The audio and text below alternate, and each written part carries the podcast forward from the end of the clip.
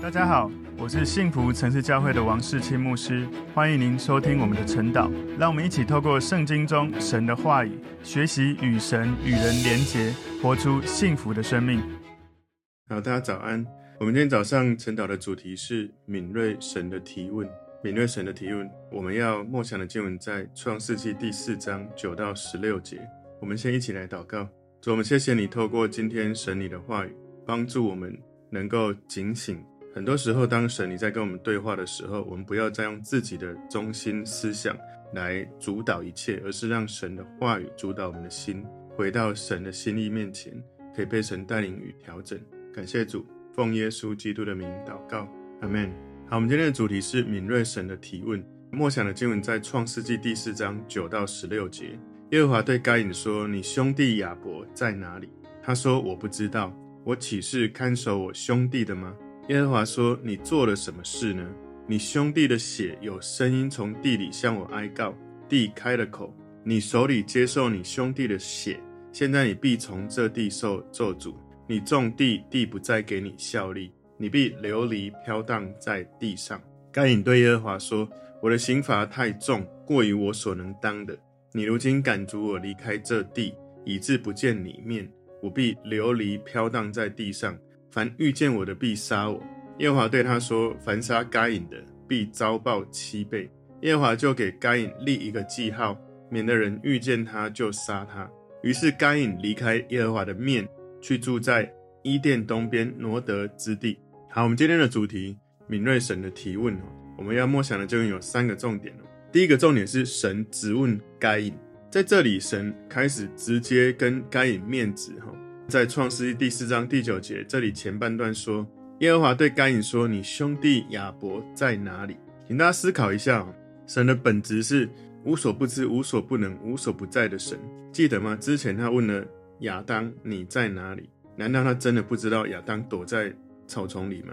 当神问该隐：“你兄弟亚伯在哪里？”难道神不知道吗？当然知道，神一定知道这个问题的答案，他知道。他的兄弟亚伯已经被杀了，他会问该隐，想要让该隐有一个赎罪跟改过自新的机会。该隐竟然向神说谎，这是何等疯狂的一种行为！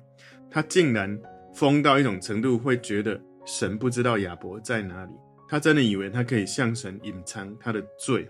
所以，当神在问我们问题的时候，最好不要自己以为很聪明，很快的就回应，好像神不知道一样。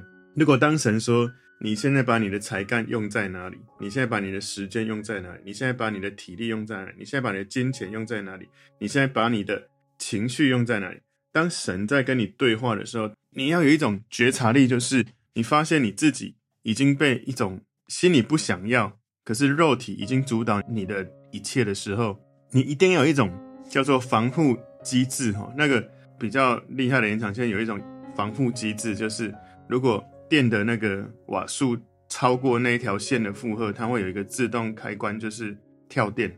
你要有一个开关，就是你发现这个撒旦的谎言，或者是不合人心意的意念在你心中太多的时候，你就自动断电，不要再吸收了。就从那个不断有很多的以自己以为聪明，或者自己为核心意识，就是自我中心太强的时候，断线一下，让神的线来带领你。要不然那个撒旦的线会只带着你走得越来越远。我说的断线是指那种被不合神心意的意念影响的这个地方，哈，要先停住，然后说主耶稣愿你掌权，主耶稣请你带领。所以，当你感觉到神问你一些问题，或者当你敏锐到好像生命有一些失控的状态，你不要太快就用情绪或用感觉一下就回应，而是你先有一个祷告说：主愿你掌权，耶稣请你掌权，主你是我的主，耶稣请你带领。你才能够让你的心放慢，从神的心来回应眼前的议题，你才能够敏锐到神再给我们机会，要转回到神的面前，而不是依靠自己的小聪明。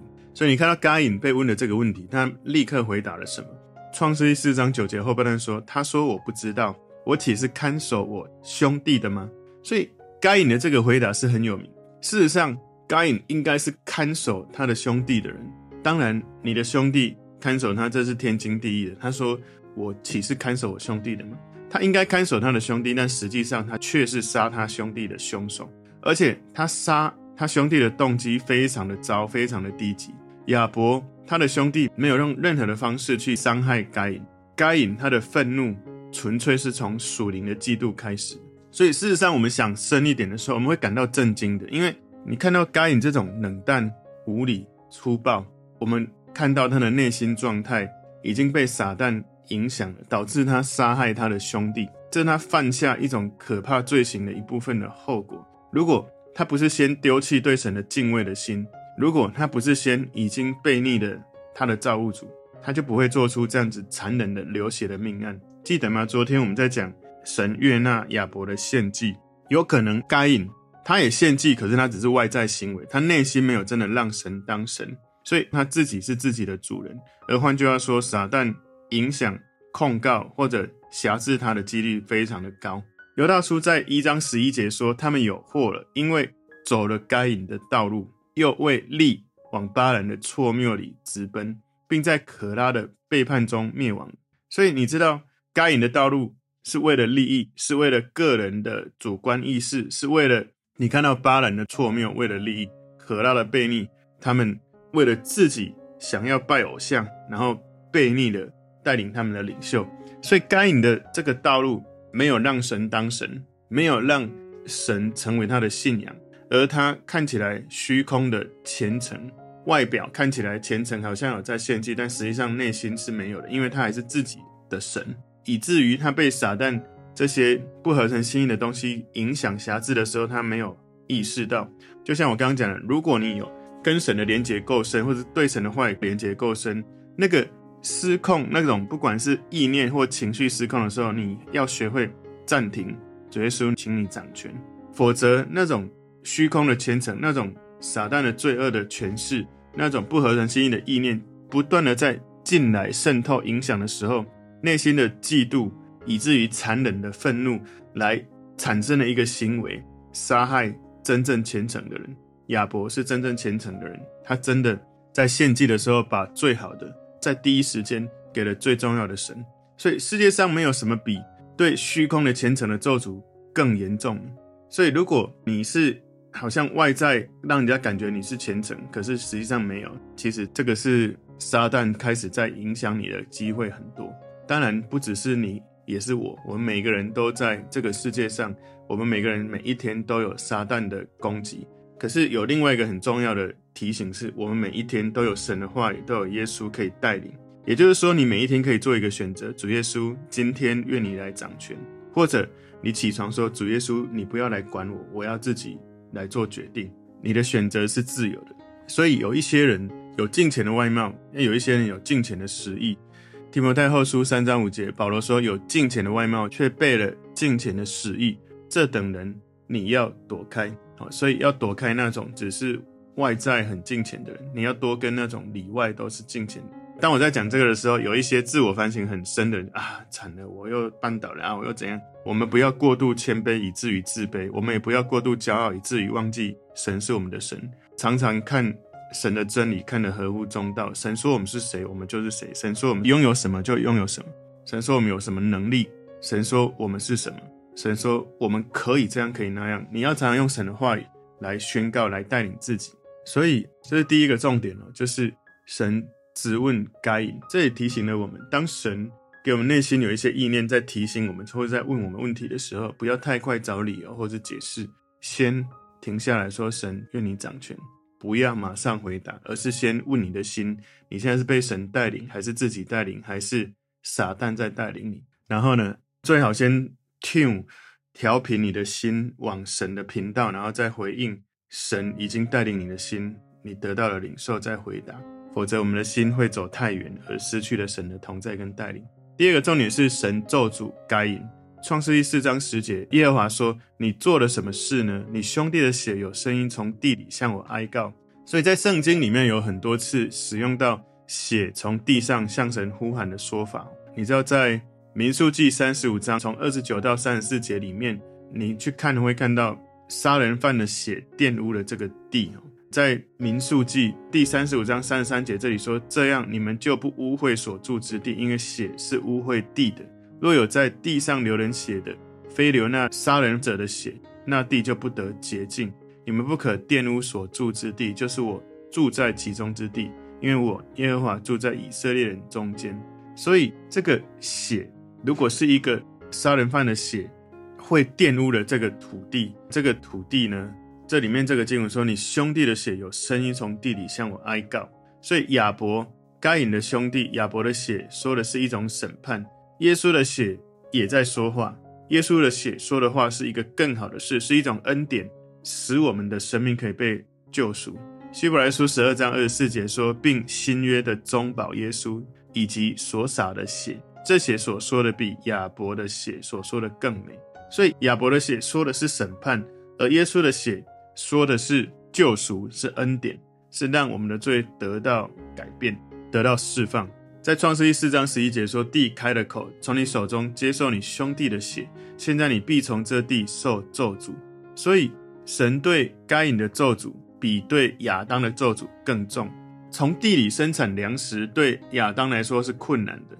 我们从创世记三章十七、十八节看到说，又对亚当说：“你既听从妻子的话，吃了我所吩咐你不可吃的那树上的果子，地必为你的缘故受咒诅，你必终身劳苦才能从地里得吃的，地必给你长出荆棘和蒺藜来，你也要吃田间的菜蔬。”所以你知道，有可能在这个经文之前呢，亚当他在种地，他是没有看到荆棘跟蒺藜。可是，在那时候之后，地长出荆棘、蒺藜，他开始要很劳苦。身为农夫的该隐哦，你要知道这个地呢，神跟他说：“你种地，地不再给你效力。”哇！所以亚当被逐出伊甸园，而该隐是连一个地方都没有地方住。在创世记第三章二十四节里面，你会看到。神把亚当赶出去了，不让他住在伊甸园。可是你从这里创世记四章十二节说，你种地，地不再给你效力，你必流离飘荡在地上。所以对亚当来说，他种地，地还是会效力，只是地会长出荆棘、蒺藜。亚当不能住伊甸园，可是还有其他的地方是可以住的。可是呢，这个该隐呢，他不止种地，地不给他效力，而且没有一个地方可以住。流离飘荡在地上，所以该隐在地上成为一个被赶逐的逃亡者。流离是一种外面的流离失所，飘荡是一种内心的飘荡，没有归属，没有定向。所以那个流离飘荡是一个蛮悲凉的、哀伤的一种状态。你外面没有一个归宿，里面也没有一个归宿。有一些人是这样哦，他在教会里面。一直在跑教会，就一个换一个，所以流离飘荡，外面里面都没有一个归宿。一个没有安定的、没有归宿的、没有让一棵树栽在溪水旁，持续在一个地方从神得养分的人，他会每一天都觉得很痛苦，不知道在过什么日子。所以有一种基督徒，他就是逛教会，一直在换教；有一种基督徒，他是在教会，但是没有跟神连结。当你没有跟神、没有跟人连结的时候，你的内心会有一种飘荡的感觉。怎么办呢？就是跟神连结，跟人连结啊！就是在灵修亲近神的时候，我们不是只是跟着大家读进度而已，而是真的在读经的时候，好好的安静默想，让神对你说话，让你在敬拜中真的让神的爱触摸你。然后呢，在教会不管小组或主日，或者是大家出游，能够真实的敞开心去关怀人，被关怀，打开心跟人连结。所以流离飘荡。是一个蛮悲伤的状态，没有归属感。一个没有神带领的人生，会不知道自己是谁，自己从哪里来，也不知道往哪里去，活着没有指望。保罗在以弗所书二章十二节说：“那时你们与基督无关，在以色列国民以外，在所应许的诸约上是局外人，并且活在世上没有指望，没有神。所以这样子的状态是活着感到很痛苦，没有意义的。求神帮助我们哦，如果我们有这种。”感觉流离飘荡的感觉，其实解药真的就是这样哦。就是我自己也常常操练，就是当我觉得空虚无助、没有意义感的时候，我常操练一件事，就是把自己关起门来，好好的敬拜神几个小时。不是因为你在敬拜团服饰，你才可以敬拜，是每一个信耶稣的人，你都可以好好关起门来。如果你会乐器就更好，自己弹奏，自己亲近神。如果不会的话，放个敬拜的音乐，跟着唱，唱到你忘记自己。投入在神的爱跟怀抱里，你会发现跟神再次连结的时候，那种内心的归属感、安全感、信任感，你会从神再一次被你建造，你只有一个管道，就是先跟神的爱连结，你才有办法再去跟人连结。所以不是要强迫自己一定要跟人连结，而是先来到神的面前，给自己半天甚至一天，你就是关起门来，好好的只跟神在一起。我操练了二十几年，我告诉你，全世界最伟大的力量就是这件事情。好好的，完全的专注，只有跟神在一起。几个小时，你出来之后，你不只是超人，你比超人还要超人，是你有神的同在在你身上，你有神的爱，你有神的能力，你有神的视野，你有神的一切许多的属性转移祝福，那个恩高充满你的时候，许多的恶，许多的过不去的事，你会发现，好像你在亲近神前跟后，你整个人是完全不一样的人。今天第三个重点，该隐抱怨神严厉的审判。创世记四章十三节，该隐对耶和华说：“我的刑罚太重，过于我所能当的。”你知道吗？该隐到这个时候，他并没有自觉他犯了罪，他并没有为他的罪感到内疚。有一些人，当他被面子的时候，他只是找理由、找借口，甚至用口才想要去说服那个提醒他犯错的人。该隐他认为他所受的惩罚太重了。这种态度不是只有该隐有，许多的人都像他一样，觉得。他受的惩罚太重，或者你为什么对我讲话口气这么重？但是却没有对自己的罪恶感感觉到自责或内疚。最最明显的标志就是，当你受到质问、受到审判那个时刻，你会本能的想为自己找借口，而且不停的抱怨，都是因为谁谁谁，都是因为你，都是因为点点点，所以自己都没有责任。所以罪的后果，其中一个就是自爱自怜，而不是向神求助。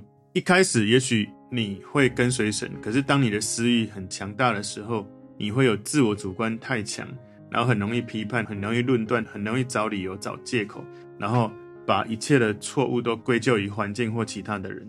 创世记四章十四节：你如今赶逐我离开这地，以致不见你面，我必流离飘荡在地上，凡遇见我的必杀我。所以该隐在说：你现在把我赶离开这里。我得不到神的看顾保护，我开始流离飘荡。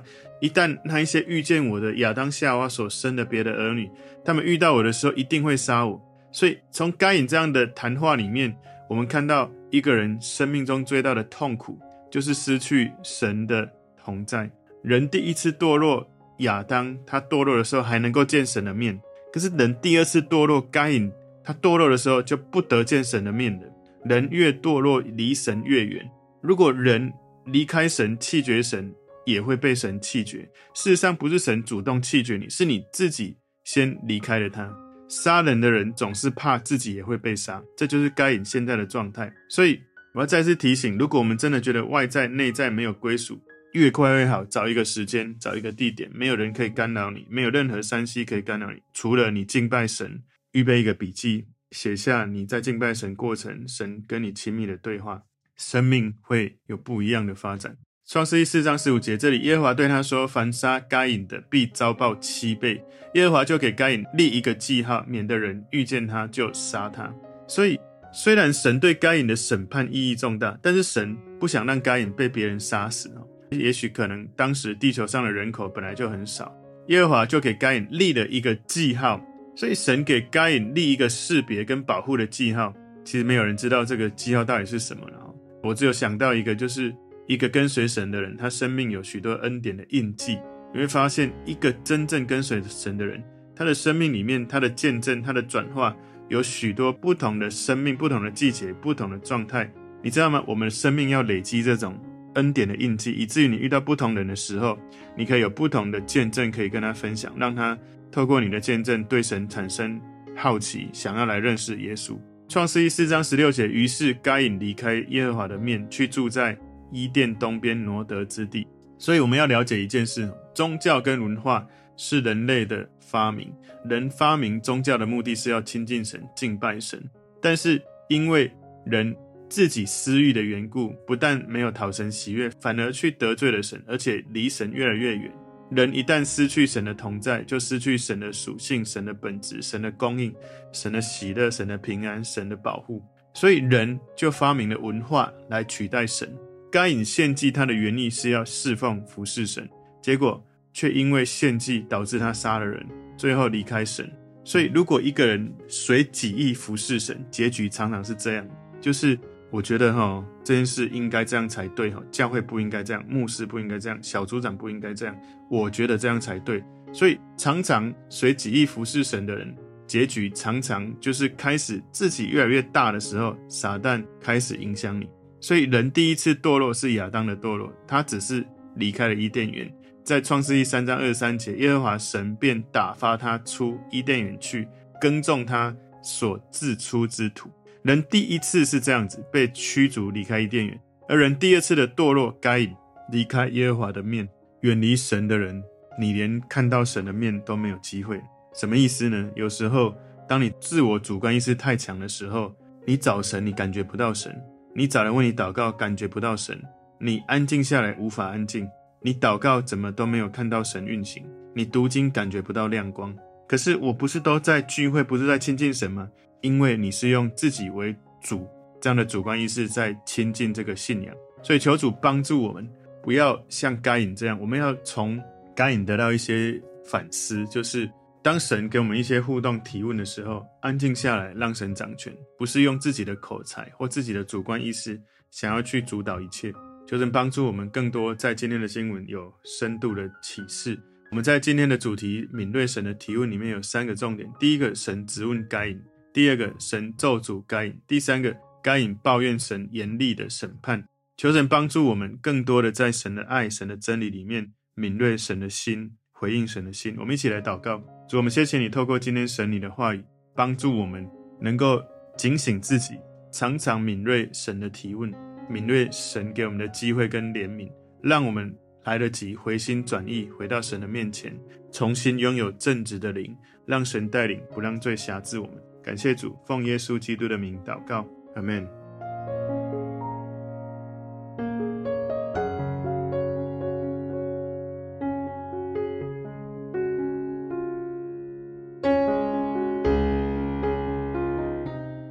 如果这个信息对您有帮助，请您在影片下方按赞、留言，并分享给您的朋友，分享在您的 IG、Facebook、Line 或者其他的社群媒体上面，来祝福您的朋友。当然，也别忘了订阅我们的频道和开启小铃铛，这样您就可以收到我们最新的影片通知哦。